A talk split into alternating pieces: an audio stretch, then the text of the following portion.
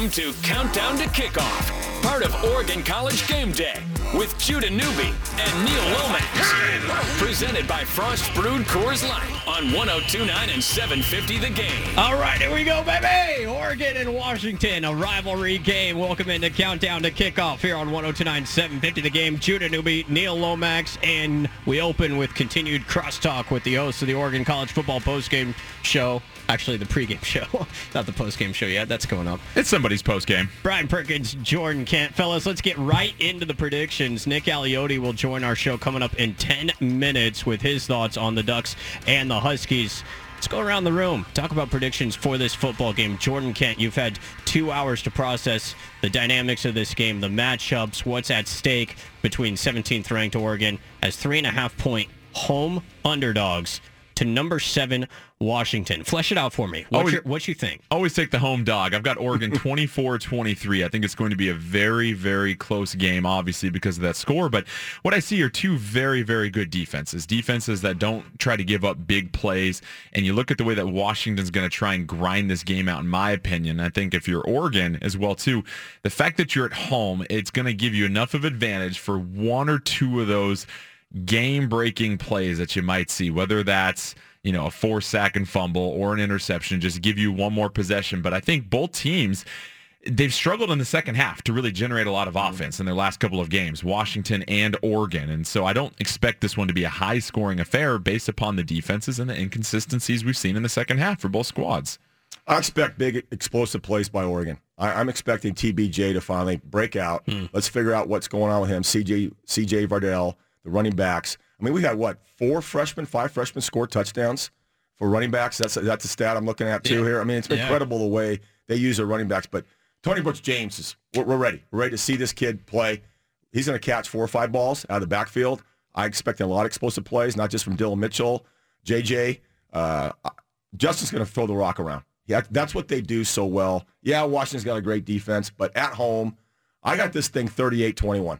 38-21 Ducks. I would have no problem with that. Well, of course you do. You're a duck. But I, I, I don't. I don't really care. But I just sense that again because I'm wait.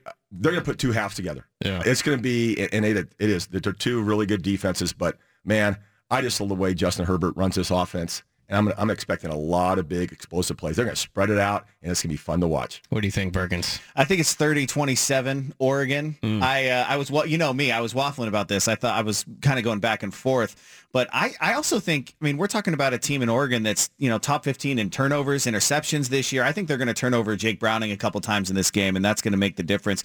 And also, I do agree with you, Neil, that there there's a better chance that Oregon blows out Washington than Washington blowing out Oregon. I mean, by far. I don't yeah. think Oh, yeah. that the Huskies, the way they play and, and just in general, the talent level just, I don't think is there for them this year. So I like the Ducks at home. I think the, the, the you, you know, you combine the bye week with home field advantage in this one. And, you know, some of these guys on this team, you heard Jalen Jelks talk about how he's still thinking about, you know, what, what was it, 70 to 21 mm-hmm. a couple years ago in 2016. So I, I think Oregon gets it done. Does a bye week factor into this at all, Jordan? You know, Neil and I were talking about this. I think what it does is it allows you to get healthy. And it's the guys that are playing significant minutes that might have sore wrist here or there, sore groin or something like that. Those injuries that don't have you feeling quite 100%, you get a chance to really let those heal up. But it's not like the NFL where it's only 53 guys and you really need every single guy to contribute. You have so much depth on these college teams that I think the bye week for Oregon after the win after Cal allows you to really dump any of emotional baggage you have against Stanford. That game is in the rearview mirror. There's no lingering effects from that at all. You get a couple guys back that are healthier now. Tony Brooks James should be mm-hmm. much more available. Jacob Breeland as well too. You need all of your weapons That- on that's offense big against this. Washington. That- that's big Yep. tied in to have him back. Yeah, and so that's why it helps. I don't think there's anything extra preparation wise that really makes a difference because at a certain point you can prepare, but you don't need to over prepare. You need to do your stuff, do it well, understand your assignments against Washington, go out, ball, and execute. Here's a key point too to a bye week. Coaches get bored. That they're they're flying around recruiting. They did for the weekend. Most of the, almost all the staff go out and recruit different high schools all across the nation with those private planes that Oregon's available. Well, we'll go down. You know, they, they, didn't, they didn't use mine. I You didn't know, see 'em didn't when I played. Mine's still in Aurora next to Jordan's G5. Mine's parked right there in the hangar. So here's what special teams. I'm guaranteed. Watch Oregon come up with something tricky. These coaches are on the planes. They're bored. They're drawn up. Hmm, that might be a good one. And no one ever creates anything new. You're always stealing from somebody else. You're always borrowing, borrowing a play, borrowing a special. So special teams is key here. And watch Oregon be creative. Hmm. I'm just to watch them be creative on a punt, punt return, kickoff, kickoff return. So just watch their punt team. I didn't get it from an inside. I'm just to watch Oregon's punt team, and you're gonna you're gonna be a little surprised what's gonna happen on a fourth and five and fourth and four. That's all I'm saying. I love that. You know, speaking of special teams, UW has struggled in the kicking game. Last year they were terrible. Peyton Henry, their left-footed kicker, coming into this game, he's already missed three field goals this hmm. year. Hmm. Autzen's going to be going crazy. Anything north of 35 yards for a field goal in this game for Washington, I think could spell trouble for them. Jordan Kent, it's good to see you again, my man. Always a pleasure, my friend. And thank, Always you, a thank pleasure. you for the latte. You're welcome. Now I just need an invite to hit the links next time. We're Okay, good here to you go. Coconut milk latte. No, almond milk, I told you. Oh, Come on, oh, man. I don't want it then. Who wants on. it? Who wants it? More countdown to kickoff coming up. Nick Aliotti calls in in five minutes here on the game. Welcome back.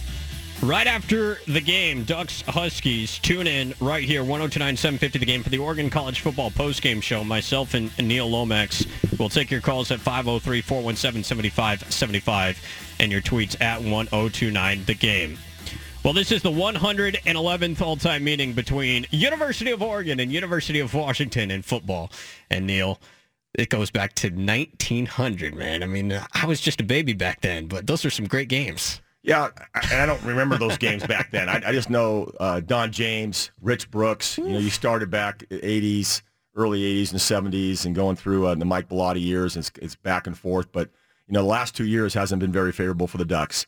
Uh, Chris Peters had, but again, that's an injury to uh, Justin Herbert. And that's the key. You know, when Jake Browning went down Right. uh, a couple years ago, Yeah. Oregon Oregon came through. So, you know, that's the key is guys staying healthy. And yeah, what a rivalry. It's not quite, you know, Civil War. I think most Oregonians would say that's the main rivalry is the Beaver and Ducks. But this has been uh, kind of whoever wins this game either wins that Pac-12 North or has a chance to go to, you know, back in the day before the college football playoffs, huge bowl implications. Yeah, let's go out and uh, talk to someone that knows a thing or two about the dynamics of this rivalry. Nick Aliotti, the former longtime defensive coordinator of the Oregon Ducks in the Mike Bellotti area, era and Chip Kelly era as well. Coach, it's good to speak to you once again. How would you compare the rivalry between Oregon and Washington to the Civil War game with the Beavers? How, how are those two different? Well, the difference is most recently, well, not most recently, but uh, Oregon has become a team, and they've struggled the last couple of years, but Oregon and Washington were two teams that were typically vying for the Pac-12 North title and going to the Rose Bowl way back when, when the winner of the Pac-12 or Pac-10 went to the Rose Bowl. Those teams have had stronger histories uh, than Oregon State. Oregon State probably is still the main rivalry, but because of the the magnitude of games like today, uh, Washington and Oregon understand that usually whoever wins whoever wins that game has the uh, upper hand for the North Division. When you look at this game on paper, Coach, you know what stands out to you? What does Oregon have to do in order to take down the Huskies? Right now, Vegas has the Huskies favored by three and a half points in Autzen Stadium. Well, I tell you what, that Autzen magic seems to be back, even though Oregon let one slip away at Stanford. Uh, they played very well for most of that game. The crowd was into it, and I've been there where that crowd could be a, a real uh, ally for your defense. I think Oregon needs to, uh, obviously, I think they're going to score enough points with Herbert, even though Washington has a good defense. I think Herbert is the key for them offensively. But defensively, I think Oregon needs to make sure they disrupt and pressure Browning. They'll have to stop the run, obviously, but then they need to pressure Browning and make him uncomfortable. I think the defense for Oregon, if they're going to win this game, is the key. Hey, hey Nick, uh, Neil Lomax here. Let's stay on that defensive side of the ball because I know Chris Petersen uh, very well. He re- actually recruited my son, Nick, uh, when he went to Boise State, been at our house, and he's kind of the offensive mindset. But, you know, you talk about the Ducks defense, but tell us, tell us more about Jimmy Lake, you know, kind of his philosophy, his scheme. And they've kept, you know, Pete, it's Kwiatkowski, right? Kwiatkowski there as well. so you kind of got did. you kind of got two guys there, Nick. um, that have their you know their footprint on that defensive scheme. Tell the folks more about what what's the philosophy there because they've always been a really good defensive unit. Yeah, you know the beauty, Neil and Judy, is that I know Pete Kwiatkowski, and he's got absolutely no ego involved, and and it just is a really good football coach. So for him, I don't think he it mattered to him if Jimmy Lake became the coordinator. I think him and Chris, talking about Pete and Coach Pete Kwiatkowski and Coach Petersen had talked for quite some time. They didn't want to lose Jimmy Lake, so they've stayed with their same philosophy. They're let just Jimmy Lake has now got the title and he's calling it. But it's kind of nice for Jimmy to have a resource like Pete Kwiatkowski who has no ego involved.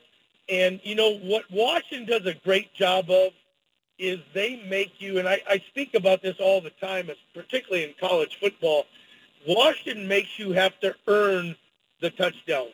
They do not give up many explosion plays. They have a very good defense. They like to play with a single high for the most part, whether it's cover three or cover one, but they're playing with one guy in the middle there. That's what a single high is for the audience back there that doesn't know it. But uh, they really make you drive the ball to score for the most part, and it's hard for college teams to put together 10 or 12 good plays in a row without messing it up or having some kind of disruption. So I think that's been their calling card. You know, be stout against the run, be sound in the back end, give you the short ones, but make you earn it to go all the way for a score. Well, and, that, and that's what Oregon does not like. You know, they've been averaging a two-minute, 10-second drive for touchdowns, and they they can get a 15 second drive, and you know Oregon does is not used to that seven eight minute drive, so that's going to be an interesting chess match. Hey hey Nick, I was talking to Jordan Kent about a bye week. You as a coach, you're you get the bye week, you're you're recruiting, but you get bored. So are you sitting on the plane drawing up? Hmm, I'm going to change this and change that.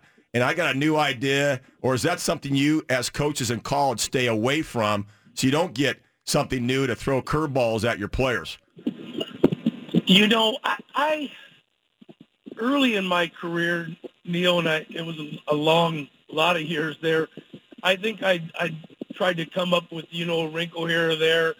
As it got later in the career, what I found is that there might be one little thing, wrinkle or tweak, whatever, but for the most part, we stuck to what we did and what we did best and practiced it over and over and over. Hmm. So instead of creating new defenses, what we were able to do is to play our opponent's plays with the defenses we had and see those over and over and over so that it became second nature for my guys, for the defense to just react and not have to think too much. Because a lot of times, a lot of us as, as coaches kind of really outsmart ourselves because it's not what we know, it's what the players really know that they can execute and play fast. So well, we moved to more of that where we were just playing plays over and over and over, seeing these plays with the, with the defenses we had. Now, what I did like to do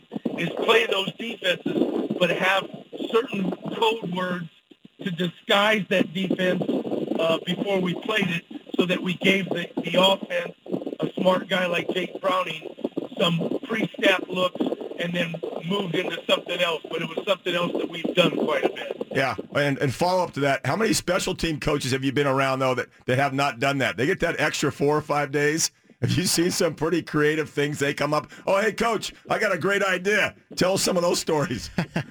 well, yeah, you're, you're exactly right. You know, it, it comes down to the guys on. Obviously, the coach is a big factor in the game. Knowing when to go for it, knowing when to gamble, when I should punt instead of going for it on fourth, whatever the case may yeah, be. Yeah, fake field goal, fake field goal. Yeah.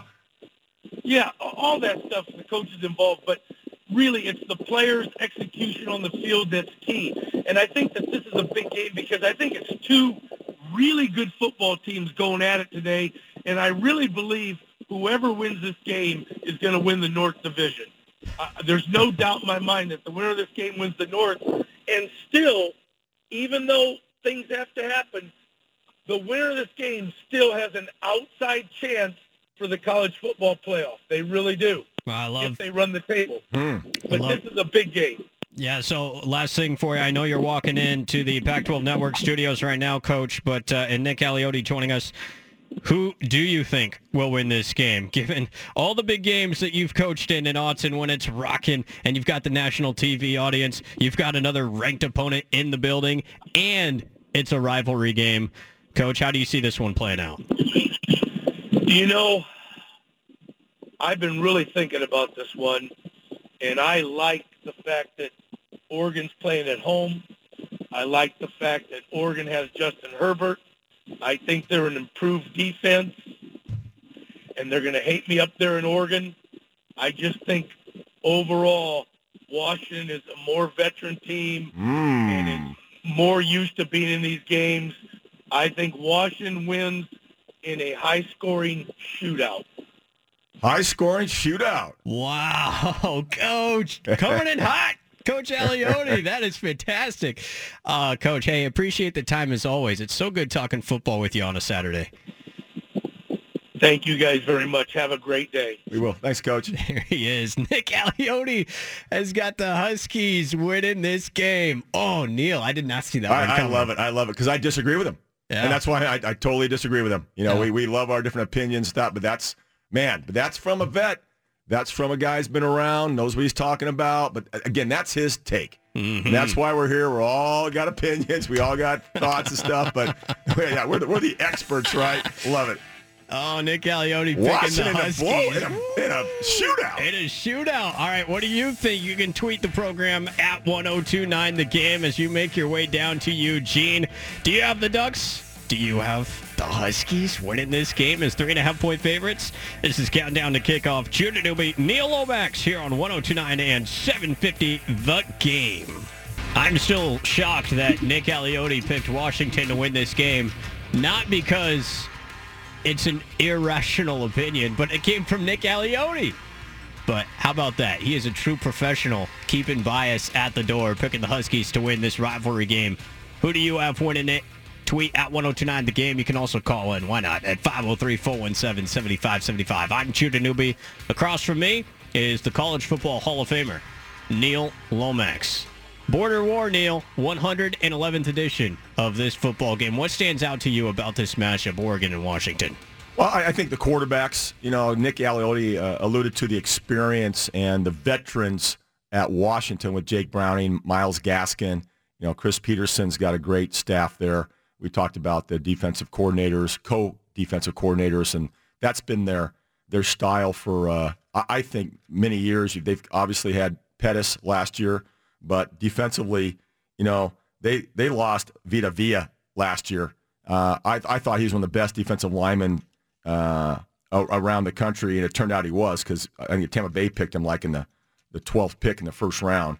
And they lost some guys, but they retooled. But uh, I, I was a little surprised by Coach Aliotti's pick there of, of a shootout because the, the two defenses uh, are, are both very good. Uh, I, I think though Oregon again has more explosive players, explosive styles um, offensively. They're the ones who put more points on the board. So uh, great rivalry. Yeah. I mean, and, and there's so many importance on it. We talked, and I I'm on John Canzano's show, you know, once twice a week, and he he likes to talk about signature wins. Like, and th- this is no question a huge game. This is, and the Cougars might have to say something about that too uh, next week, and when they play Washington the Apple Cup. But this game will probably will determine the the Pac-12 North champion. So this is a signature moment, not just for Mario Cristobal, Justin Herbert, but for the Oregon Duck football program right now this year. How much do you think the experience from the Stanford game, September 22nd, will factor in and hopefully help the Ducks in terms of performance and in terms of finishing this game? Because chances are it's going to be close in the second half, and Oregon will have to be able to run the football and execute in a tense game late in the fourth quarter at Autzen, most likely in this game. Do you think the Stanford experience helps the Ducks in this I- case? uh, absolutely, it will help because I think they know deep inside they're the better team, and they had better players. They just make two or three catastrophic mistakes at, at a very, very important time of the game. You know, finishing that game out. I mean, again, guys, it, it, it was first and goal. And we went over that before, but that seems like a lifetime ago to these guys. They had the bye week. They beat Cal on the road. So it's a long time ago. Believe me, they flushed it. The coaches have flushed it. They're coming back refreshed. This is a new opportunity at home. And, and then Jordan Kent brought that up again. The, the Autzen aura, that Autzen, I think, positive vibe you're going to get down there, electricity. Uh, I talked to a good friend yesterday. He said, you know, the, the, the Pac-12, Autzen Stadium's like number one with like noise, mm-hmm. excite. I mean, just, you know, you can go talk about the fans and how maybe they're not quite respectful if you do lose. They're pretty sore losers. But uh, he was saying that, believe it or not, that you go up to Washington State, that little 40,000 seat stadium up in Martin Stadium it gets pretty loud too because the crowd is so close up there in Pullman. Um, but number two, he says number one is Autzen Stadium. So that that's the Autzen effect.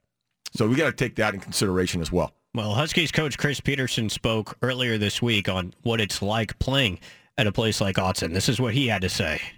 Yeah, it's a great. I mean, it's a it's an awesome college football venue for sure. I mean, and like I said, I mean, I think the kids they like playing in environments like that. Whether it's you know going back to Atlanta and you know a packed place like that, or going down to Autzen, and I think it's a lot better than a half full stadium. I really do. At the end of the like you can hear better and all those things in those stadiums. But I don't think anyone. I think if you had your your druthers, you'd rather go into what it's all about.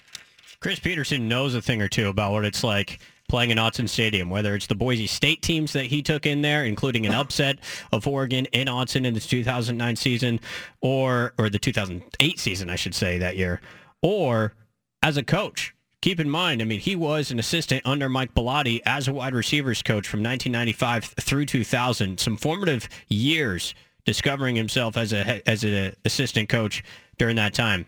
All his home games being played at Autzen. He coached 4,000 yard receivers in that five year span. Chris Petersen did. And Neil, you mentioned it in the previous segment. You've met this guy. He came and recruited your kid in your house. What is this guy like? Yeah, and don't forget he was at Portland State as well. That's right. Under Tim Walsh. That's right. Two so, playoff years yeah, in Division Two in '93 and '94. Chris, Chris Petersen, right here on the park blocks. He has been around, and yet those couple years for him was uh, very formidable years. It created his style of Tim Walsh's offense, and, mm-hmm. and again, UC Davis guy. We talked about that that hotbed for these coaches from that area, that whole Sonoma Valley. It's yep. incredible. Um, so Chris Petersen was the assistant under Dan Hawkins, and uh, yeah, they came and uh, came. You know, Coach Hawkins came to a basketball game uh, when Nick was playing in the wintertime, and then uh, Coach Petersen came. We had a great visit. I met Coach Petersen there at uh, Boise State when we went to Boise, had breakfast. It was a great recruiting trip. One of the top two or three recruiting trips that I can remember. That was just what a family atmosphere. Because, you know, it's Boise State. It's not the Huskies. You know, you're not packing 75,000. But, you know, again, it, it's pretty odd, though. You see the blue turf on TV, but to walk on the blue turf, you're like, eh, I don't know, man. Mm. You got to watch out for those birds. They're, they're coming in. Can't figure it out. But, uh, you know, I, I appreciate what he's saying, Coach Petersen, about our players rather play and the coaches rather. I don't buy that. That's political. I don't buy it as a player and a coach for I don't want to go to those hostile environments. I don't want to go where I got to practice all week, have loudspeakers in the gym and loudspeakers in our arena because you can't really practice. You got to you got to try to have that same feeling of that noise. Right. How, how can you create that in practice? How do you create that noise? How do you create that that sounds before that play clock gets to 15 seconds where the band's got to be silent? There's certain rules, uh, but the fans don't have to be silent. So he says that that the players rather go play. I'm not buying that. Okay, the players, you want to be at a Stanford back in the day where there's only 30,000 people there and that stadium holds 80, right? And right. they weren't really packing it. That's what you want. You want to go to the Coliseum when USC is only bringing in 30,000, which that's what the players, because you want to hear. You want to be in control. Mm-hmm. So I know what he's he's trying to say, but deep down inside of man, this is going to be a bitch. and, and, and that being said, Neil, I am envious of the idea of a road quarterback entering a hostile environment and playing the role of the bad guy. And I think of Jake Browning in this game. And if you wanted a quarterback to go into Autzen and weather the storm, if you will, I'd go with Jake Browning to do that. He might be the first guy I pick. I don't want a freshman. I don't want an inexperienced guy. I want a guy that has grit. Jake Browning, love him or hate him, he has grit. He's played in big games. He hasn't won a lot of big games because they lost to Bama, they lost to Penn State, they lost to Auburn. But I tell you what, for a guy that has been in big time environments, he still has a lot of accuracy. Not a ton of arm strength, but a lot of accuracy. And inside the red zone, he knows what it takes to get it done. What was that like for you in the NFL when you went into a, a tough road venue and you knew the noise was going to be loud and you knew the environment was going to be hostile? Was there still, though, a sense of like, okay, I can own this place? I, I love that feeling. What was that like? I don't know if I can own this place, but you you have to execute it. Communication is is key. Yeah. How do you communicate when verbally they cannot hear you? And going up from left tackle to right tackle, I can communicate the the coverage and make sure they know their protection scheme, make sure they know what run blocking scheme we have. But from the numbers to the numbers from my wide receivers, you have to use hand signs. So everything came about our hand signs and flicking numbers to them, showing it's a two route, four route. So using my hands, using my my make sure that's how you got to verbalize it. You know, you cannot because of the crowd noise, they're not going to hear you. So outside the hash marks, you're going to see all kinds of hand motions by the quarterback. Yeah, he, he's he's a vet. I mean, you got you to give the guy some credit too. I mean, he he passed Cody Pickett in that BYU game, all time leading passer. I mean, all time leading passer. And there's been some great quarterbacks at UW, and he has 10,612 career passing yards. That's 13th in Pac-12 history. Mm-hmm. So, and that, that happens when you stay four years. Judah and fans out. You know, a lot of quarterbacks only play two years one year, you know, you're a sophomore, junior, senior, but he's been doing it for a long time. And so is Myles Gaskin. Let's give this guy credit. I mean, this would be his fourth year, and he'll get a 1,000 yards this year. So four years of a 1,000 yards rushing. He's got 4,600 yards right now. So those two guys right there are going to try to control the tempo and really the style of this football game. They will. Right now, Myles Gaskin in the Washington rushing offense, averaging four yards per carry, which won't blow your hair back necessarily, but I think it's the manner in which they do it. Like they, they are consistent in the run game. And at the very least, like for instance, last week, Gaskin gets 27 carries against UCLA, goes for a buck 16. It's only 4.3 yards per carry. You'll live with that, mm-hmm. but they were playing from in front the entire game as well, especially the second half, and you need that kind of yards per carry production in order to stay in front. Gaskin also had a couple of touchdowns in that game as well. Uh, last thing in this segment, though, Neil, as well the fact that Oregon's played in a big game against Stanford this year at home. Washington has played in a big game on the road this year. I know it's technically neutral site. That was not a neutral site game. Playing Auburn in Atlanta, Georgia. That was 90% Auburn fans there. How much do you think that factors into a game here in mid-October since both programs have been in high-profile environments already? Well, I think the main factor is you can tell watch, watching the Washington Auburn game, Auburn was the better team that day. They were. They were the better team. And that was that typical SEC pro-style close pressure and noise got to the Huskies late in that fourth quarter. They had a couple protection breakdowns. Jake Browning got rushed, got hit. There was a key turnover in that game. But I thought watching that film and watching that game, Auburn was the better team and controlled that game. Conversely, though, Oregon was the better team. They were they looked better offensively. You can tell. I don't care who you talk to, really. You can talk to Coach Shaw. He said, "Man, they were the bit. We got a couple great breaks at great opportune times, and we're lucky to come away with that victory. Yeah, you earned it in overtime. You stopped them four times. Still, I think Oregon still is a better football team. And you go to that environment down there in Atlanta. They didn't kind of hey, Washington didn't score any points. They really didn't. This same kind of environment here, here, here at Autzen. So that's the similarities. Yeah. There's two starters on the Washington offensive line that are from Portland in this game playing for UW. We're going to get into that a little bit more as well as the show unfolds, taking you up to a 12:30 kickoff on ABC. Coming up next, though, let's whip around the rest of the Pac-12 action. The schedule is sparse, but there's a huge game tonight in Los Angeles. Neil will give his thoughts on that and much more. Countdown to kickoff. Judah Newby, Neil Lomax on 1029 750 The Game.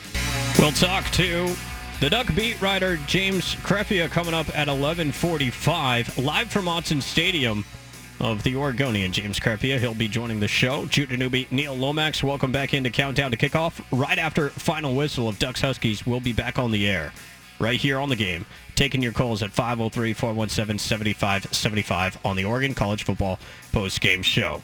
Time to go around the Pac-12 and the rest of the top 25, and I tell you what, a lot of intriguing action in the top 25 today, Neil, including number three Ohio State, only leading Minnesota in uh, Columbus 20 to 14 midway through the third quarter. You also have 14th ranked Florida riding the high of their win at home in the swamp over LSU last week. They are trailing Vandy in Nashville 21 to 13.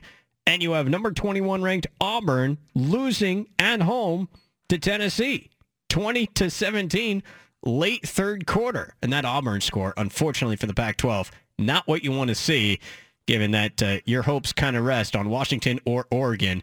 And the worse that Auburn does, the worse your chances get as a one-loss team for a Pac-12 playoff berth. But a lot of intriguing action today. SEC. Uh, well, the big one. Come on, Georgia at LSU.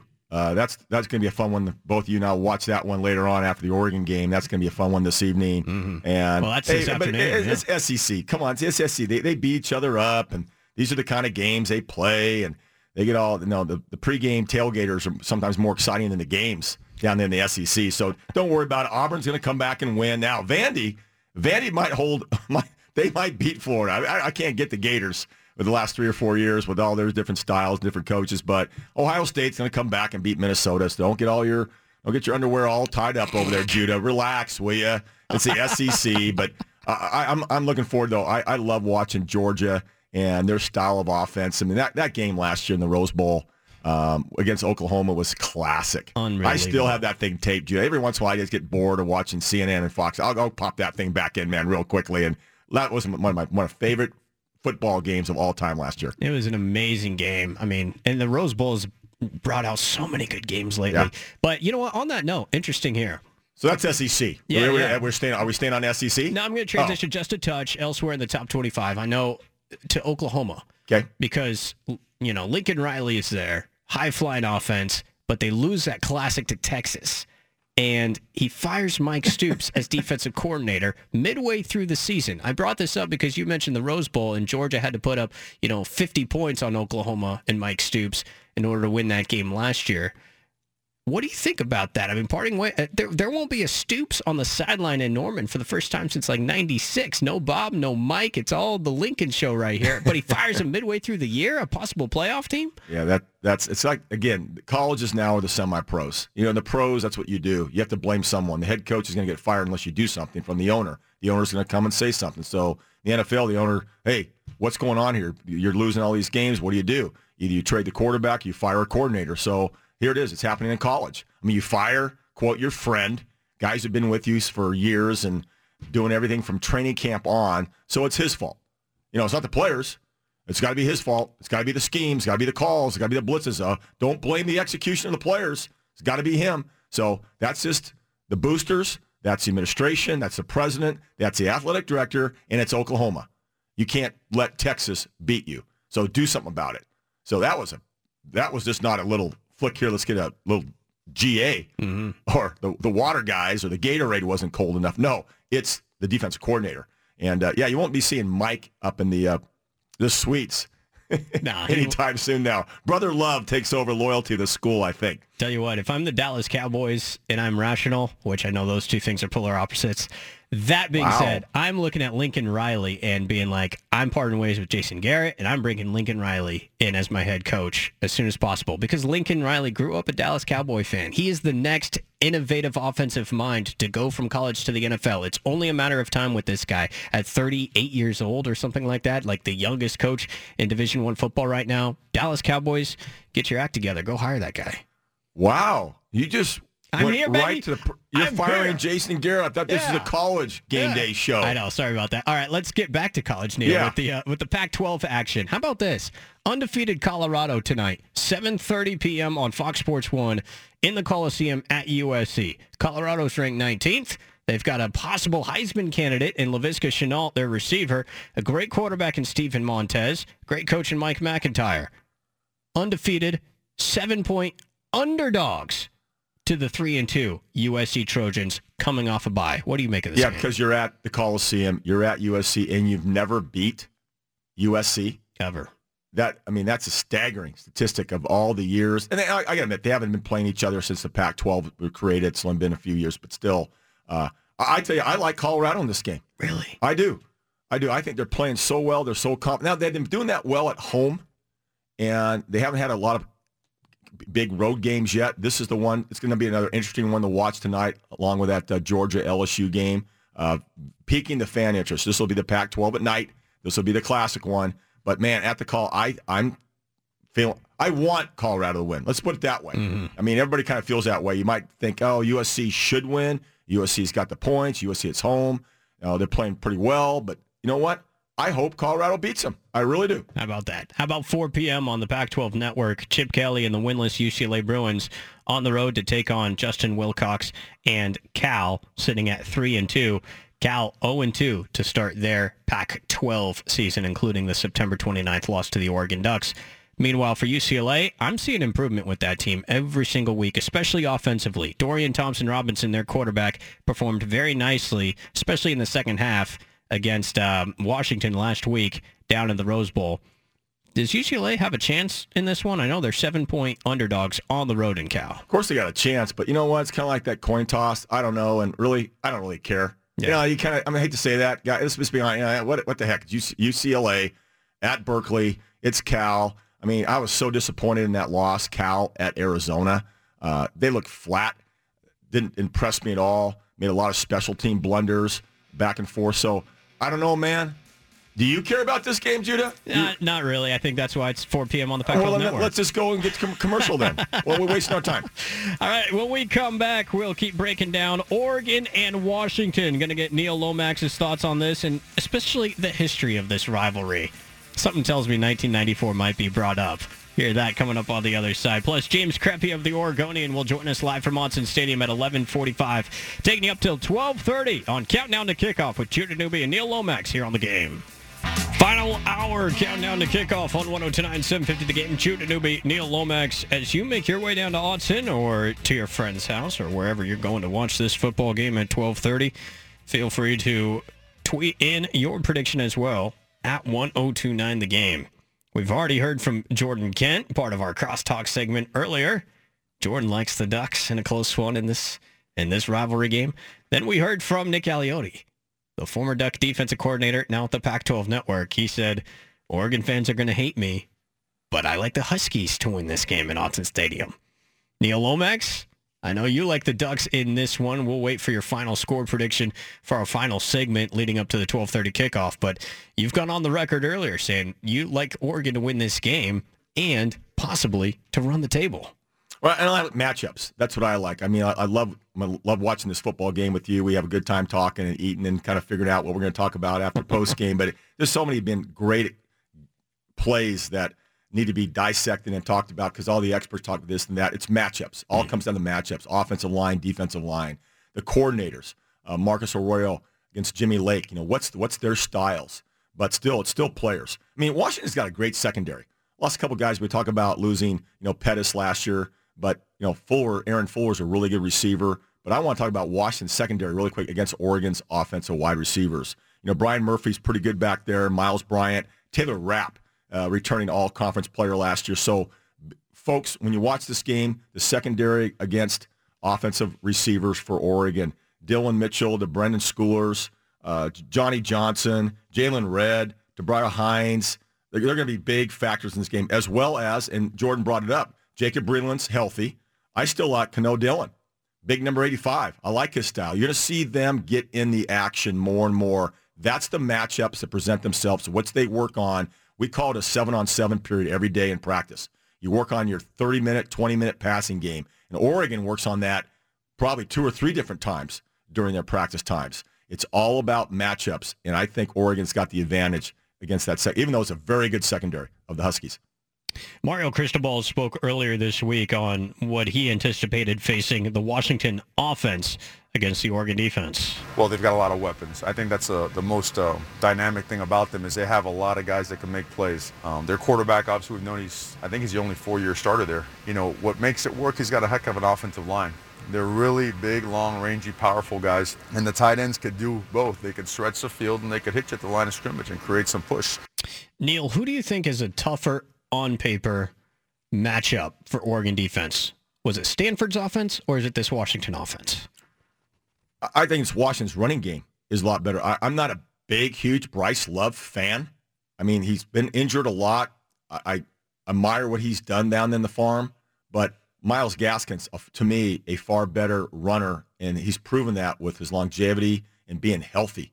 I mean, four years, and that that's the impressive thing that they bring the Huskies offensively is their running game, not just Myles Gaskin. Salvon Ahmed will come in. He will mm-hmm. come in and get some touches. Uh, I don't know if Sean McGrew will play much, but you know, Coach Cristobal's talking about they got all these weapons. I, I, I don't really believe that either. I mean, Aaron Fuller's a pretty good receiver. They don't throw their tight ends. Their tight ends are going to block 80% of the time. They have play action, all that, but their running game, their check down game is very important. They had a lot of receivers get hurt.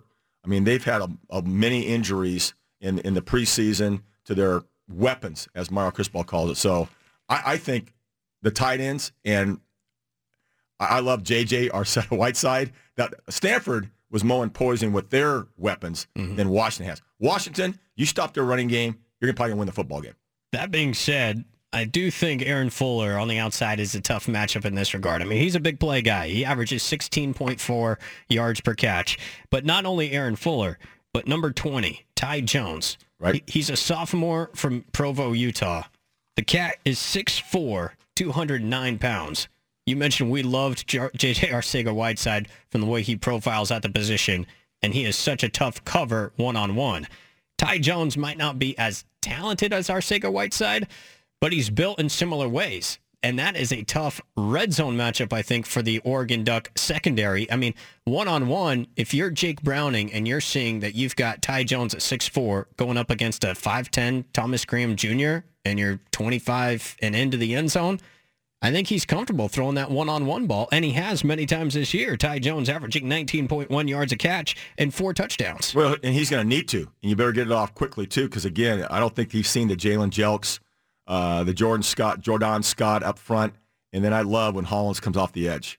Uh, they've been really important, and then re- and the defensive backs. I mean, uh, Ugo Amadi's had a bunch of picks. He's Pac-12 Player of the Week a couple weeks ago, and they've done a great job. And Hollins, he's got three picks as well, right? So you got some secondary guys making some plays, making some turnovers, and we talk about Washington's got a great secondary.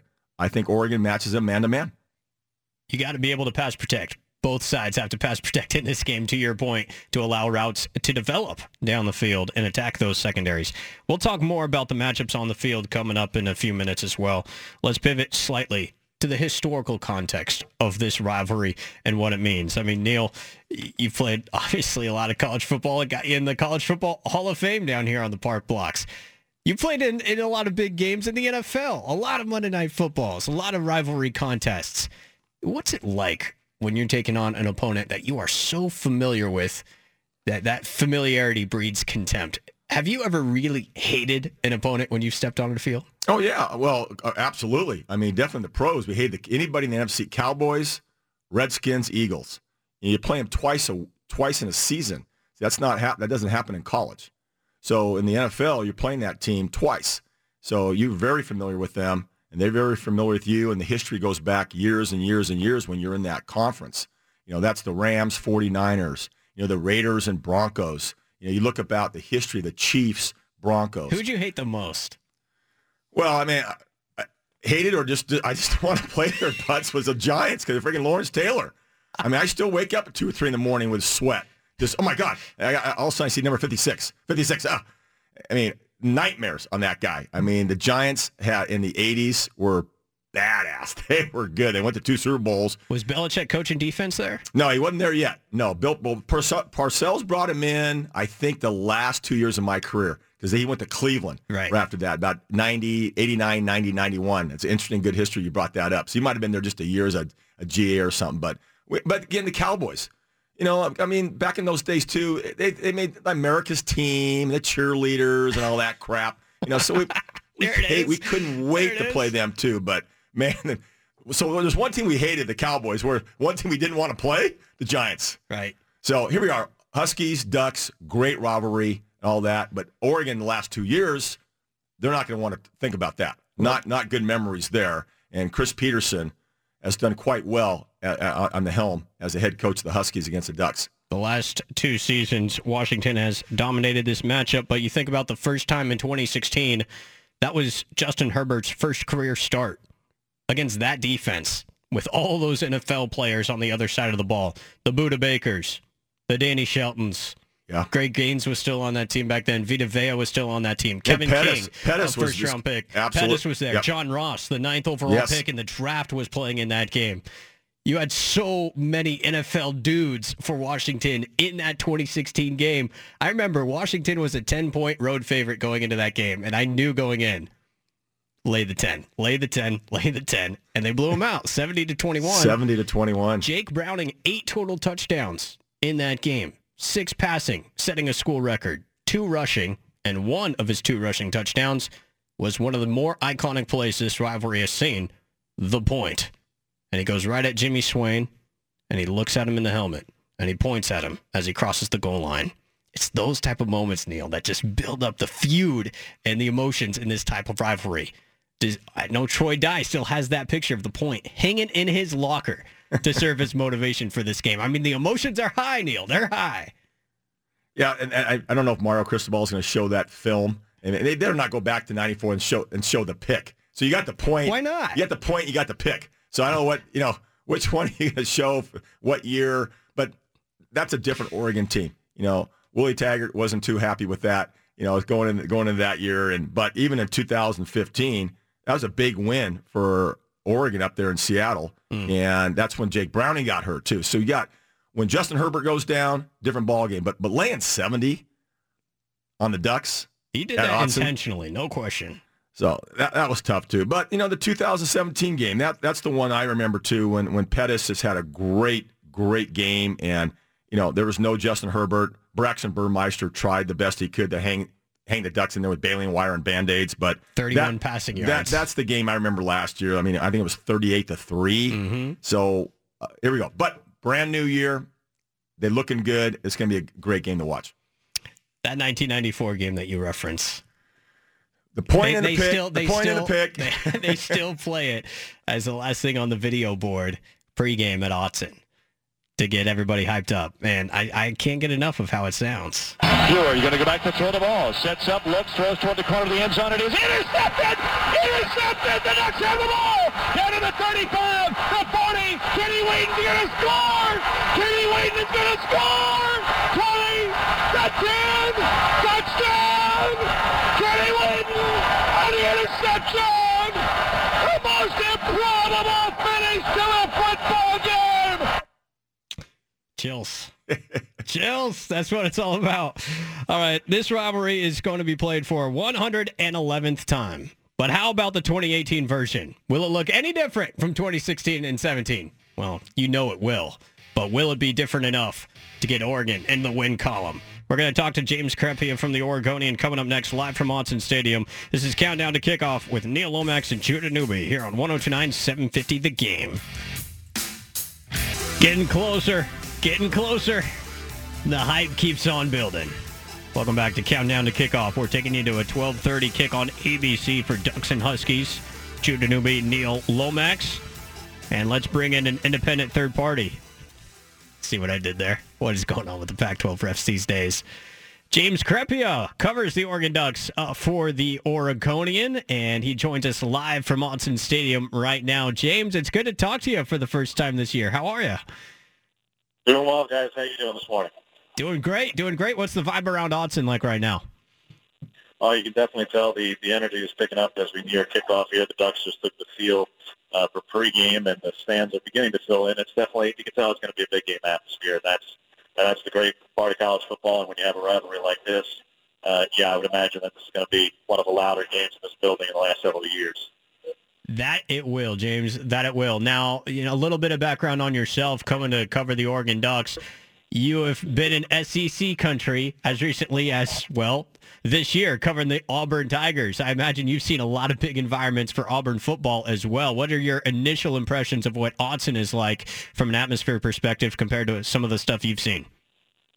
Well, for sure, Auburn has uh, an unbelievable game day environment for a big game. Uh, though today it doesn't look very good. Uh, Auburn is down, I believe, 10 points in the fourth quarter to Tennessee, and it was nearly 17, I believe, a couple of minutes ago. Yeah. Uh, so, frankly, Auburn, if they lose today, is going to be killing uh, Washington's uh, strength of schedule with a loss. And then if, if Oregon manages to win, everything gets dragged down because of that loss uh, to Auburn. If they end up losing at home to Tennessee, a Tennessee team was a nearly three touchdown underdog in that game. So it's a heck of an environment though, and it's bigger, and they're having more success for sure. It's a great environment in the SEC, but I know before I came out to, to the West Coast that Autzen uh, and Oregon in general was probably the closest thing the Pac-12 had to offer to an SEC program, an SEC fan base, and passion, and uh, clearly it's living up to that. Uh, only being here for the Stanford game as far as the home game before this, that was an unbelievable environment as well, and I would expect that today would be no different, and look forward to uh, being here for years to come and see plenty of big games uh, in the future here from the Oregon Ducks.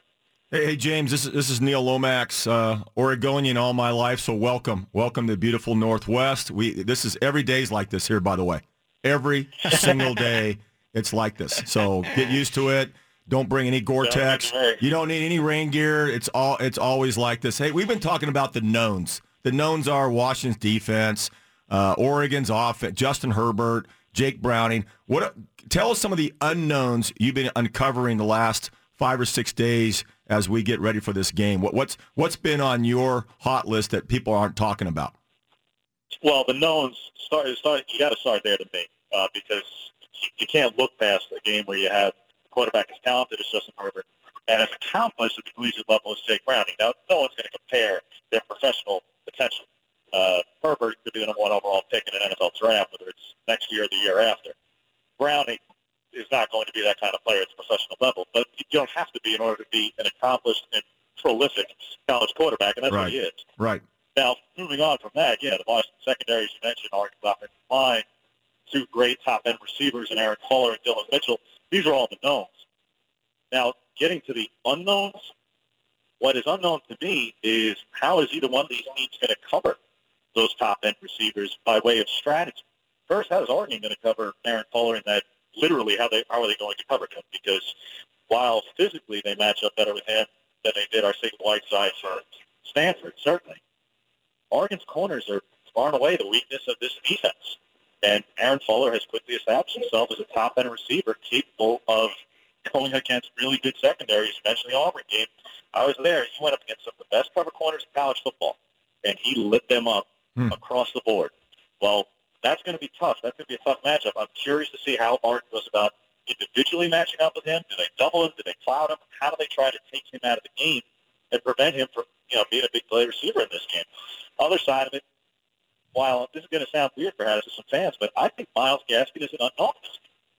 Now, you can say, wait, come on, he's topped 120 yards for Oregon three straight years. He's run 1,000 yards three straight years. Probably going to get 4,000, you know, 4,000 yard season this year. How you just say that? Well, his production is down in a big way from a year ago. And last week, he's coming out of the game late, and they're saying, oh, well, part of it was fatigue, part of it was, you know, getting another guy on the field late there. Now, Myles Gaskin is, is, to me, a little bit of an unknown here. I don't know if it's a health issue. I don't know mm-hmm. what it is, but he is not a prolific running back as he has been in years past. I think that's a bit of an unknown. If he is not 100% or significantly less than 100%, that could be a huge leg up for an Oregon defense who's already good enough against the run to begin with. And containing him would be a key in general. But if he's less than 100%, that's huge. And if you can put Jake Browning in passing situations, that's a massive advantage because he's crumbled in big passing situations this year.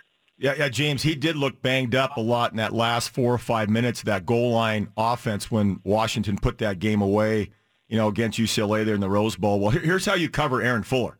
You, you, here's how you cover him. Jalen Jelks, Austin Faoliu, uh, Justin Hollins, Troy Dye, Blitz. That, that's how you try to cover a great receiver. You put pressure on the quarterback. How do you see it? No, no question about it. That that's it, it all works together with, without question. Now you can't rely on them all the time, you can't go blitz crazy. This isn't a video game. Uh, you, you can try, but that that won't work all the time either. Because sooner or later they'll beat you on things and dunks. And there are other receivers in the Washington wide receiver corps, by the way, who are plenty capable. But Fuller is the biggest test. If you can, pre- but if you can pressure Browning, yeah. Now I know I, I watched uh, Washington up against one of the best defensive lines in the country. Okay, Auburn's defensive line, not just the starting four. You go to the two deep. Six or seven of those guys are going to get drafted. Okay, so they are Right. elite players. But, but they absolutely tormented Browning in that game. They got to him more than I mean, he's sacked ten times this season. Five of them came in that game. I think say, well, part of that was Washington's offensive line having to address the Trey Adams being out. They only do that a couple of days earlier. Sure, in part, but it's the same starting group as that. And this is definitely the best defensive front seven that Washington has faced since that game. Now, I'm not going to compare Oregon to, to Auburn with the front four or defensive line. That's that's silly. Oregon has some talent, but it's not the level of talent that Auburn's defensive line is. That said, you're absolutely right. If they can apply pressure, just look at the numbers. Let the numbers do the talking. I did this week. At, at third and six shorter, Jake Browning is one of the best quarterbacks in the Pac-12, if not the country. At third and seven plus, he's one of the worst quarterbacks in the Pac-12 in the country.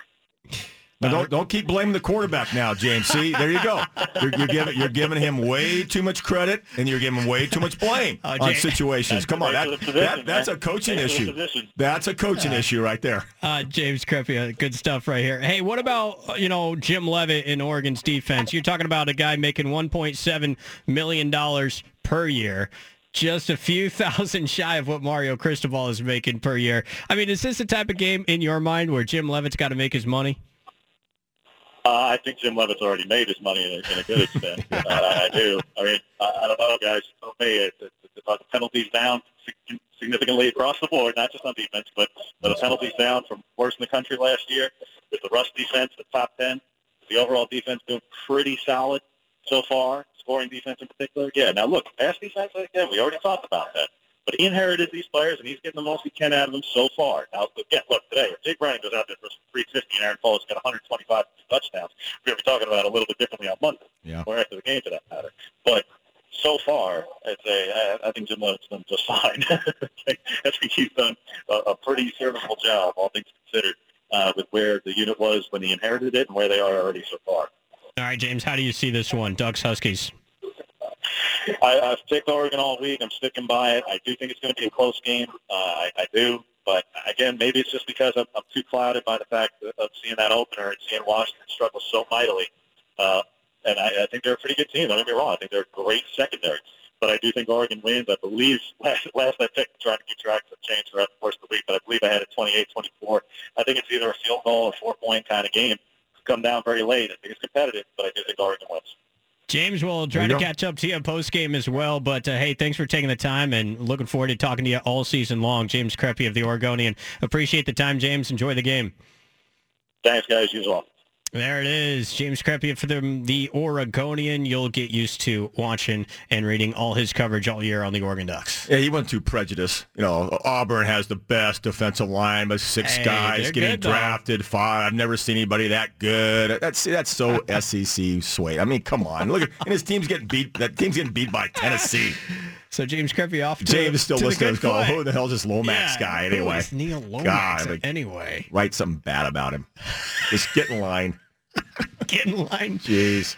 Final half hour of the show is coming up. We'll get Neil's official score prediction coming up, and uh, we'll also get to, into this matchup. There are two players on Washington's offensive line from the city of Portland. I want to talk about them because they're going up against Jalen Jelks, Jordan Scott, and Justin Hollins. It's going to be tough going. That's coming up. This is Countdown to Kickoff. Judah Newby, Neil Lomax on 1029 750 The Game. Welcome to Countdown to Kickoff, part of Oregon College Game Day with Judah Newby and Neil Lomax. Presented by Frost Brewed Coors Light on 1029 and 750 The Game. Final 25 minutes here on Countdown to Kickoff. 1029 750 the game. He's Neil Lomax, the College Football Hall of Famer. I'm Judah Newby, and we're going to make predictions for this game coming up in our final segment. We've already heard a few predictions along the way. James Crepea from the Oregonian just picked the Ducks 28-24. Nick Aliotti picked Washington in a shootout. That still got my eyebrows raised. Jordan Kent likes the Ducks in a close one. I think I know where Neil's going, but we'll talk about that in the final segment as well. All right, Neil, how about some of the matchups on the field in this game, starting with the Washington offense against the Oregon defense, particularly the Washington offensive line. A lot of new faces in this group, partly because of guys moving on, partly because of guys being injured. Trey Adams, the preseason All-American left tackle, back surgery before the season, out for the year prior to the Auburn game. So they already, right off the bat, have to make a personnel change protecting Jake Browning's blind side. And they've done it with a couple of local kids from the city of Portland. The left tackle, number 70, Jared Hilbers, 6'7", 313 from Beaverton High School. Go Beavers. Go Beavers. He was also a great basketball player at Beaverton from uh, what I remember watching him there. He was a top five state of Oregon recruit in the class of 2015. Hilber's made his first career start versus Auburn in place of Trey Adams, and he's been starting at left tackle every game since then. The right guard on Washington, also from Portland, from Jesuit, Jaxson Kirkland, the redshirt freshman, number 51, playing the same position with the same jersey number as his father, Dean Kirkland, back in the late 80s through 90s under Don James. So a couple, a Jesuit kid and a Beaverton High kid at right guard and left tackle, respectively, going up against Jordan Scott and Jalen Jelks. I love that matchup. That's a good match and a good local flavor. Yeah. Uh, that's that's always interesting to bring that up. I think it's great for the fans and loyal supporters of all Oregonians and Oregon high school football, which to me, and I've been involved with Oregon high school football for the last 25, 30 years, we don't get the credit. A lot of the, the quality players, these high school kids that do come out, and we just know the ones that stay at Oregon or Oregon State. Um, but you know, they go to Washington. They didn't want to stay if Mark, Mark couldn't keep some of these guys. And I want to throw a little love into the Molden family. You know, Elijah Molden, a West Linn product. He's up there. He's a nickel back. He plays special teams. So folks, keep an eye on him. Great family. And the Oregon Ducks, obviously, loyal. Be loyal to him and appreciate what he's been doing. And also there's not, it's Keenan Lowe's brother, Trey, who had a great college, I mean, high school career at Jesuit. Let's face it, Jesuit produces a lot of great quality high school players to go play in the college ranks. They have, you know, Coach Potter's done a fantastic job of that program the last 30 years, and they're one of the top five, top 10 uh, football programs in the state, and great kids that come out of there. And it's good to see the Kirkland kid playing up there and a Beaverton kid. So anyway, ho- hopefully Elijah gets to play a little bit. So that, that's kind of cool to see the local products do well. There's another West Salem High School grad, Jacob Kizer, sophomore tight end for Washington. He only has a couple of catches this year, but he's played in every game and he's played a lot of snaps this year and last year. Kind of more of the blocking tight end profile, but Jacob Kizer from West Salem High shooting up for the rival purple. As for other matchups in this game to keep an eye on, I keep coming back to Oregon's pass rush against that Washington offensive line and Jake Browning. Because Jake Browning, you've seen him, Neil. Yeah. You called him out earlier this year. You said Jake Browning has to just be a better quarterback. Stop being a young, inexperienced quarterback as a fourth year starter. Play better. In the last few weeks, maybe he heard you because he's been playing better. Well, he was just being average. He was mediocrity doesn't doesn't fit what he's about. And you know, Coach Alioli talked about as well. That's like the first time that a four year starter uh, at Washington's been there a long, long time. I mean, last year's stats alone uh, is incredible what he's done. And bringing that back to this year is important. I mean, what he's done in the last year, he had 19 touchdowns, only five interceptions. He's been throwing at 68%. You know, on third down, we did talk about, and James is right, from third down, six less. When you have that third, three to six, he's been hitting 55, 60% of conversion. That's huge in third down categories. So, and Jake's that way. But again, it's third and three to six. You get third and eight plus, he's only 24, 25%. So that really drops down. You got to get in those situations. And that's when you say Jim Leavitt and that staff and the defense got to do their job in that. You want to get them in that third, sixth, third, eight plus. It's so important. But again, to me, Myles Gaskin, if he is a little dinged up, and it's interesting hearing from James, that's an unknown. That was, that was kind of like, whoa, I took a little step back there. Go, wow, if he can't go, it's on to your next backs. And that's Salvon um, Ahmed and Sean McGrew. Well, Gaskin's going to play. I Well, he's gonna play, He, he- meant in, he- in the sense that he has been less productive in what's supposed to be his, you know, his peak season as well, and, and, and Bryce Love has been less productive, right? So you got these guys come back. Well, who do you key on? Who it's we talk about pass rush, but the the run game stop of, of Oregon's been very good. They they rank still top twelve the nation on third down uh, defense, total yards, total passing. So give credit to Oregon, not just the pass rush, but the linebackers. Well, I think, that, and that's what's getting overlooked a little bit in this game is that Oregon is allowing 3.5 yards a rush. Yeah. They know how to stop the run. They stopped Bryce Love for the majority of that game. If they can corral Myles Gaskin in a similar way and keep it three, third and seven plus, that will really hinder Jake Browning's chances to get the ball down the field. Jake Browning doesn't get the ball down the field very much anyway. His average yards per attempt is eight. Justin Herbert's like at 11. Well, they're, they're not that explosive team. That's what I talked about. They, they try to get chunk plays. Oregon gets explosive plays. In the, in the definition of that, chunk plays 15, 20, 25 yards. You got a good chunk. Explosive, 75, 80, double revert, the pass, fake play action. Boom, there's a tight end down the hash. Uh, a, a Jacob Breeland, uh, even a Jimmy Johnson that has that. You get C.J. Verdell out of the backfield. I'm telling you, Tony Brooks James. I don't know why. They, I think Tony Brooks James is going to have a breakout game. Yeah. You're running, they're going to get him more touches because they need him now. They need the veteran. That's a young, young group. You talked about they, they've been have 15 rushing touchdowns, 10 by true by freshmen. Right. But that's the athletes Oregon has. They bring them in and bring them in and bring them in. But again, stopping the running game and give credit where credit's due. If Troy Dye, Lamar Winston Jr., Justin Hollins, they have the game of what they've been playing. They've been playing really consistent. They're the key to stopping that that that rushing attack. You do that, you got a great chance to win. Emotions are very high in this game, but at some point, emotions dissipate. At what point do they dissipate? At what point do you have to have that second surge of energy? Because, it, you know, you played in these games. Is it easy to almost tire yourself out by the second quarter with so much on the line emotionally? Yeah, I never got hyped up with the pregame warm-ups. I try to keep my calm as as you start playing more and you got more experience because man, when they, you put your four the four fingers up in the fourth quarter, everybody kind of does that. High schools, college, even the pros. You kind of go in that fourth quarter. You have certain players. Oh my god, one more quarter. Or for me or other guys, okay, good. Here we go. Fourth quarter. This is it. 15 minutes. Let's do it. So that's the mentality. We're three-dimensional beings. That physical kind of gets beat up in three quarters. So then your mind and spirit better take over that fourth quarter. And that's the difference maker. How can you get coaches? That's the the value of coaches. Get these kids, and they are kids, 18, 19, 20, 20 year old. Hey, get them out of that physical. And the fourth quarter happens, you got to get to your mind and your heart. You better suck this thing up, focused up, get locked in, and let's go. Oregon really hasn't done that or needed to the first three games because it was preseason.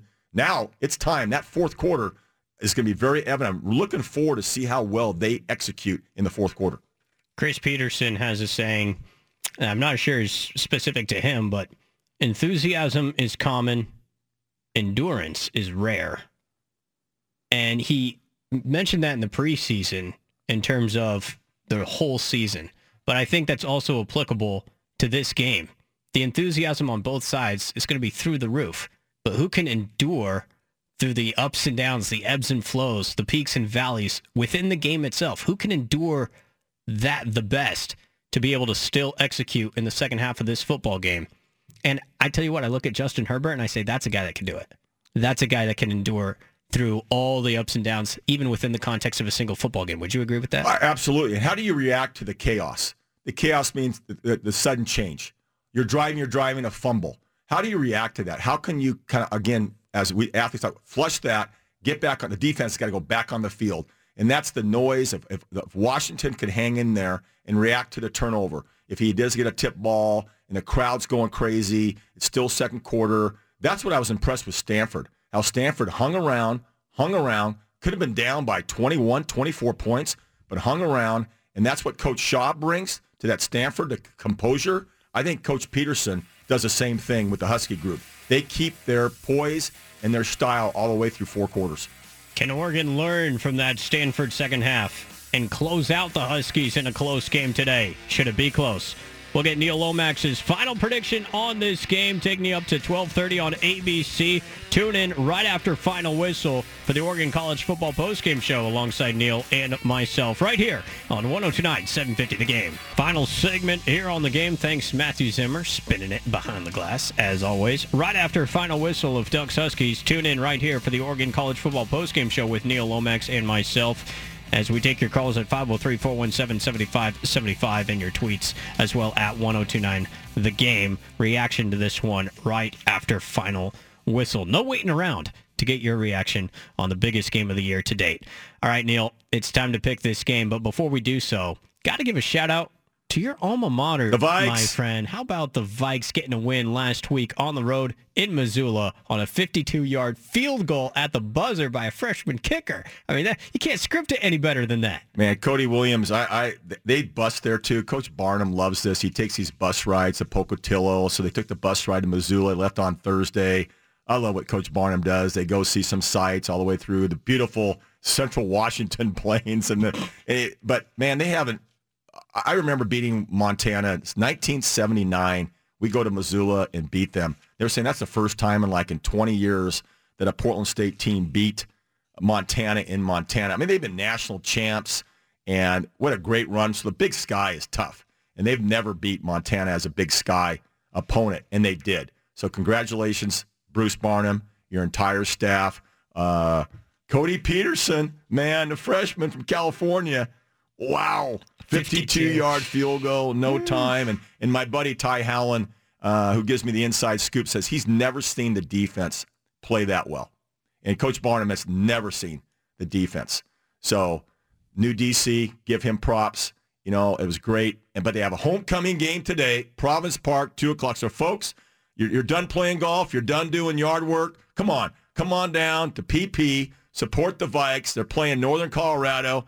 Of course, they haven't won a game yet. So I got the mm-hmm. Vikes winning this football game. So come on down, support your local school and my Vikes. Happy homecoming. I got homecoming. them winning. Happy homecoming. I got my I got my Portland State logoed little see, Judah? You, you got your PSU long I got sleeve. branded. Yeah, it's nice. I'm branded. It's not. It's not the Steve Nash gifted Hall of Fame jacket from a couple weeks ago. No, I actually had to buy this. That's my, you know, That's- my donation to Portland State. I get the for, irony. for ten grand. The you know, I- irony I, that get, you I have get, to I get purchase- this. Yeah, So, exactly, yeah, for Go 10 Vikes grand. today to beat Northern Colorado. Oh, I love it. Hopefully, uh, it'll be back-to-back wins for the team on the park blocks. All right, Oregon, Washington. We've got a few minutes left. Let's break down the final matchups here. Dillon Mitchell over 340 receiving yards in his first two Pac-12 games. The guy's electric. How do you think Washington and co-defensive coordinators Jimmy Lake and Pete Kwiatkowski are going to try to scheme to stop Dillon Mitchell in this game? Well, don't don't just worry about number 13, Dillon Mitchell. You got to worry about four or five other guys across the board because Justin Herbert's my three-headed monster. He does everything. He's triple threat. He is triple threat. He can run it, he can throw it, but he can read. He reads coverages better than anybody. When you can read and react and execute, you're going to cover. You're going to tap him and put a guy on top, meaning you're going to have a guy low, a one on a corner, bump and run, and have a safety above the top on Dillon Mitchell. There's two guys taken away from your other three or four receivers. He will go to number two or number three. That's what he does well. That's the concept passing game. I'm big matchup though is the big boys up front trying to start Myles Gaskin. If he's a little dinged up, keep hitting him, hitting him. I mean, the guys he passed Napoleon Kaufman as UW's all-time leading rusher against Auburn. Man, that, I remember Napoleon Kaufman. He was awesome. You know, again, and it's Jake Browning. He's he's he's eighth all-time Pac-10 12. Those are the two key guys. Contain those guys. Got a great chance to win. Third down is going to be so important in this game. Washington offensively, seventh in the country in third down conversions. They're converting over 51% of their third downs. Oregon's defense allowing the opponent to convert on 36% of their third downs in this game. Neil, third down. What's that like as a quarterback on the road having to convert third and seven, third and eight? Because I think that's going to play a huge role in today's game. Yeah, it's a, and we talked about that just in the earlier segment. Uh, between third and three to six, you're going to hit 65%. That's where you want to stay in because you can still run the ball. You know, third and eight plus, now 85% of the time you have to throw the ball. And the other team knows that as well. So it's very difficult in what, whatever level you're at. But again, Justin Herbert, Pac, Pac-12 play, he's 42 of 56 for 76%. In first half alone, he's showing 82%. So again, the Red Bull effect's going to uh, not last the first half. It's the second half. I think they're going to play just as well in the second half as they've been doing the first half. They've been averaging 22, 24 points in the first half. Bang. Second half, got to do the same thing. That's key. Well, Washington has a top five national defense in first half scoring as well. They don't let people score in the first half. But you know what? Neither did Cal and neither did Stanford. And then Oregon put up 24 on each of those in the first half as well of, of those games. All right, when it comes down to it, we've talked about every single matchup, it seems like, on the field in this game. How about this, though? One final stat for you. Just three teams in the country have scored at least 30 points in each of their first five games. Alabama, Georgia, and the University of Oregon Ducks. Mm-hmm. Does Oregon reach the 30-point plateau in this game, Neil? Oregon is averaging 45.6 per game. It's best in the Pac-12, 12th, 12th best in the entire nation. 12 different players have scored an offensive touchdown for Oregon. 12. So go ahead and stop Dillon Mitchell. We got 11 other guys can touch the ball. That's why I got Oregon winning this game by 17 plus. I'm saying it right now. Oregon's going to go. I got. I'm, I'll just say 38-21. Neil Lomax is on the board. Ducks Is that 17 by the way? Is that the math?